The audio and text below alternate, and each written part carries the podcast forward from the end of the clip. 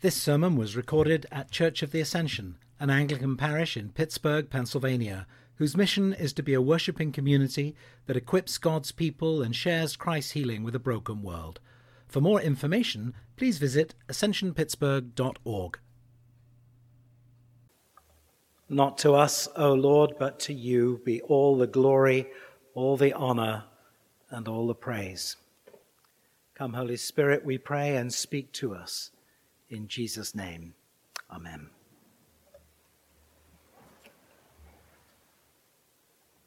In what or in whom does your confidence lie? Is it your education, your wealth, your good looks, your upbringing, your health, your job, your family? What do you count as your greatest gains in life. It's all too easy for us to put our confidence in the wrong things or the wrong people. Even the most cursory glance at the bookshelves of many bookstores reveal that the one person you really need to know, need to trust, and need to put your confidence in, according to these books, is you, yourself. After all, we're told, who else will look after you if you don't? Because, of course, it's all about you. Now, when you put it so starkly, it just sounds silly. And yet, why are there so many self help books? Why are we told so often to believe in ourselves? I wonder, could it be because so many people lack confidence? Or feel that they are not up to the task. Although able to put on a brave face most of the time, many people are inwardly afraid, struggling with inadequacy or insecurity. I wonder, how many of you have ever thought, if they only knew what I'm really like, they would never want me to be their friend? Or if they only knew what I was really like, they would never have hired me. Or whatever may be the particular locus of your insecurities. And by the way, there's a name for this. It's called imposter syndrome, which is uh, simply shorthand for describing this widely experienced psychological pattern in which an individual doubts their abilities and has a persistent fear of being found out or exposed as a fraud. Anybody tracking with me? Anybody felt like that? Yes, I don't want to be the only one to put my hand up. My goodness. But, but whether you feel like an impostor or not, how confident are you? How confident in ourselves should we be? In the verses leading up to our reading from Philippians today, St. Paul has been contrasting false confidence with true confidence. He writes, If anyone thinks he has reasons to put confidence in the flesh, I have more. He then cites some of his religious credentials, which are many, his impeccable pedigree, only to discount all of it at the point where we enter the text this morning in verse 7. You know, you would be hard pressed to find someone more zealous and more sincere in their beliefs than St. Paul. But as he himself explains, that was not enough. And having listed so many of the reasons upon which Paul could be confident, he then says, verse 7 Whatever gains I had, these I have come to regard as loss because of Christ. And the simple but powerful point is this. If we put our trust, our hope, our confidence in ourselves or in anything or anyone other than Jesus, then we will be sorely disappointed and we will be let down. A variation on this theme is the notion that God helps those who help themselves. A notion which, according to a Barna research study, is embraced by 52% of practicing Christians who strongly believe that this is what the Bible teaches. after the first service this morning, someone came up to me and said they appreciated my sermon. I said, Oh, what in particular? He said, Well, I'll tell you. He said, Two weeks ago, I put on my lock screen on my computer that phrase God helps those who help themselves. And he, he was suitably convicted that maybe that's uh, not the best thing to put on your lock screen. It's okay if others have it too, it's fine, but let's talk about it.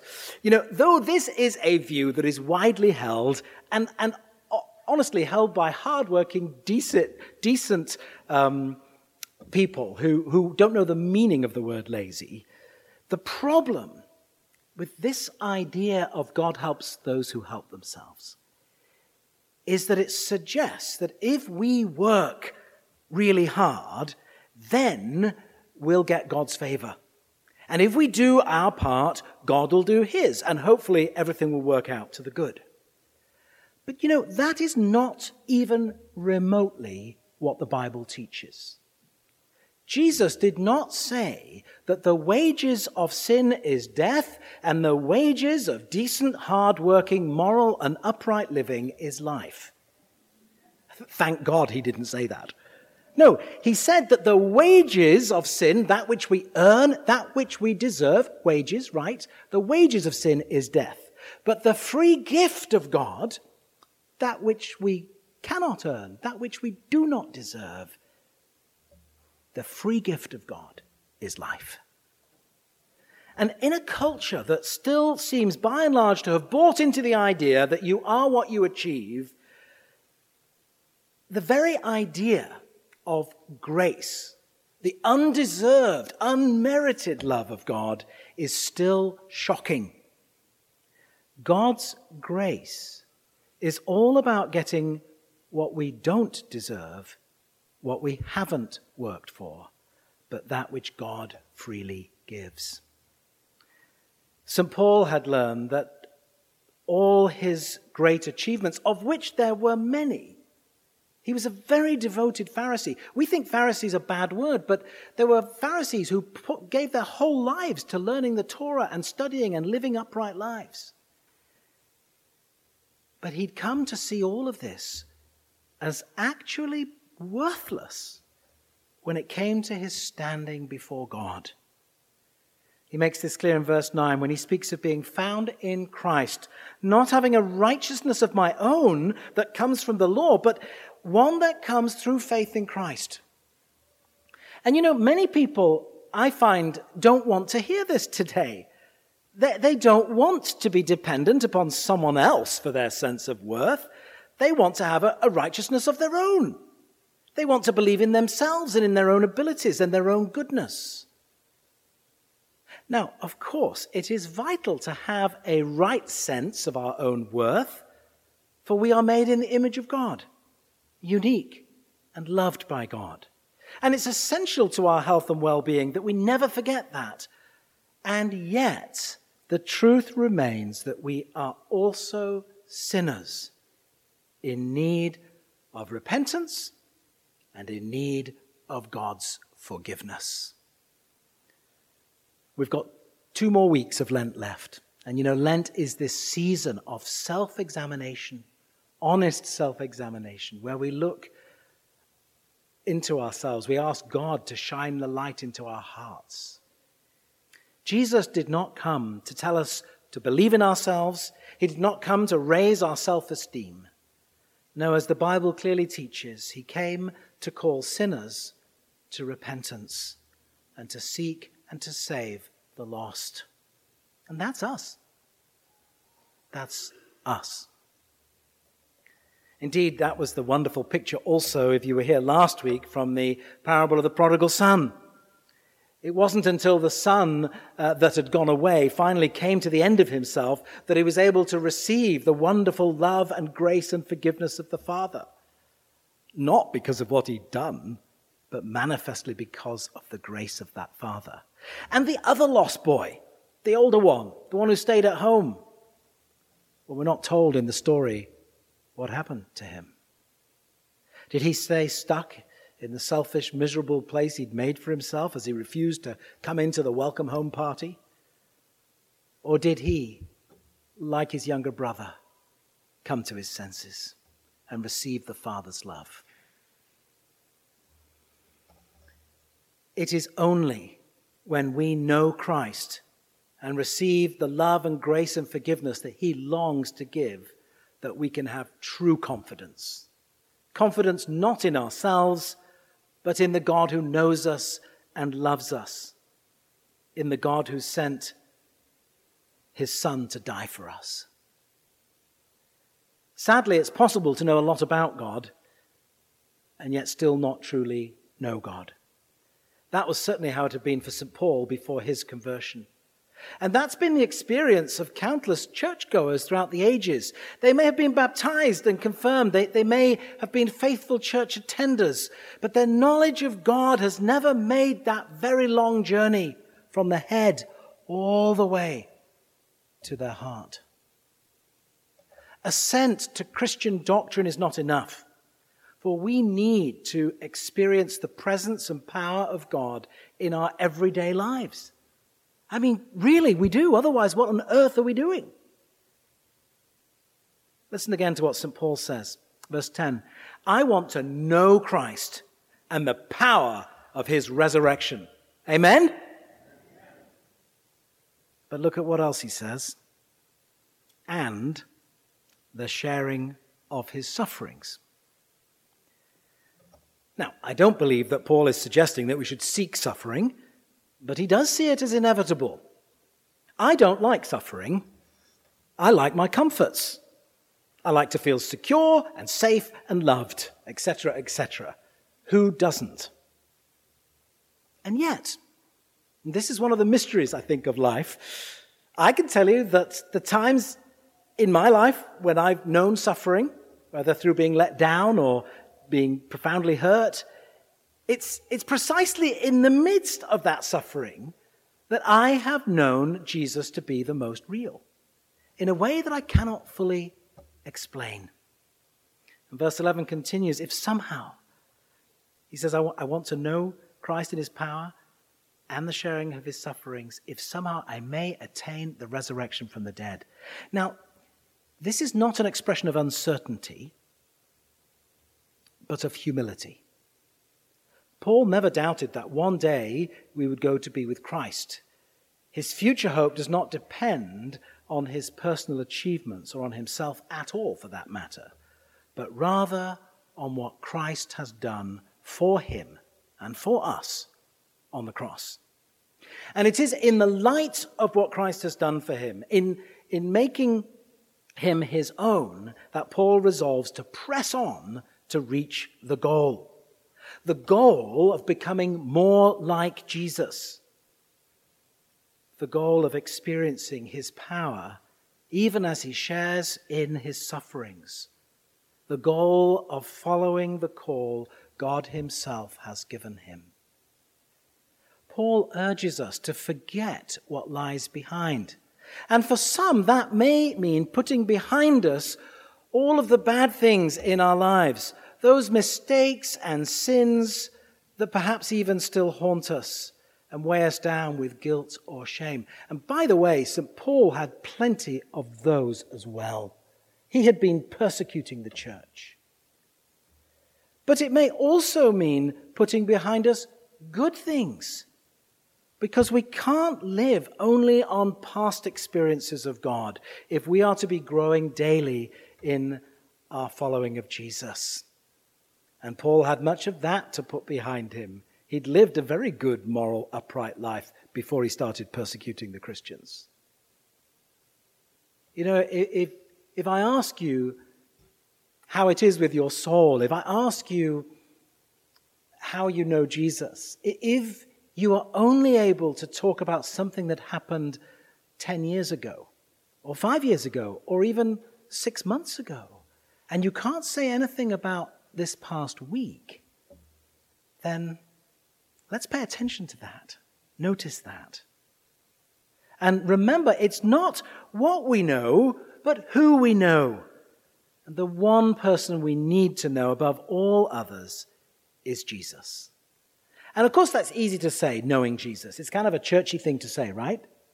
But what does it mean? How can we know Jesus? Well, here's how I know Jesus I know Jesus, the living word, through the written word, through the scriptures. I know Jesus through the love and compassion of others as they share the love of Christ with me. And like St. Paul and so many here this morning, I also know Jesus through suffering. I know that if I boast in my achievements, even if I don't boast about them out loud, I am far off from God. Whereas when I see myself as God sees me, even if in the midst of trials or sufferings or failures, even if in the midst of loneliness or despair, then I have known him powerfully. Now, is this always the case? Well, no. That there are times when I felt nothing. There are times when I felt only absence. What do we do then? How then can we know Jesus? Well, very often I think it is through other people. But there's another way which I, along with countless others, have known, and that's through worship. whether I feel like it or not, when I enter into this space, it doesn't have to be here, but when I let the liturgy do its work because I'm not in the mood or whatever, when I begin to look up from myself and consider His majesty, His power, His love, His compassion, as I let the words of ancient hymns or new songs speak in ways I cannot, then I'm reminded. I'm reminded of the truth, of the very real presence and power of the risen Christ. And then I hear again, sometimes only distantly, but absolutely, his voice encouraging me, comforting me, and spurring me on. And I pray that you would know that. And if you've no idea what I'm talking about, then come and talk to me afterwards or talk to Father Jonathan or someone else who might know. And if we want to share Christ's healing with a broken world, as we, we declare in our vision statement for this church, that's one of the things we say.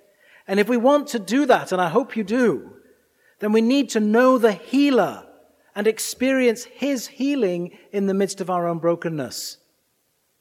We need to rediscover what it means to know Jesus in order that we may truly put all our hope and trust and confidence in Him and in no one and nothing else. How well do you know Jesus?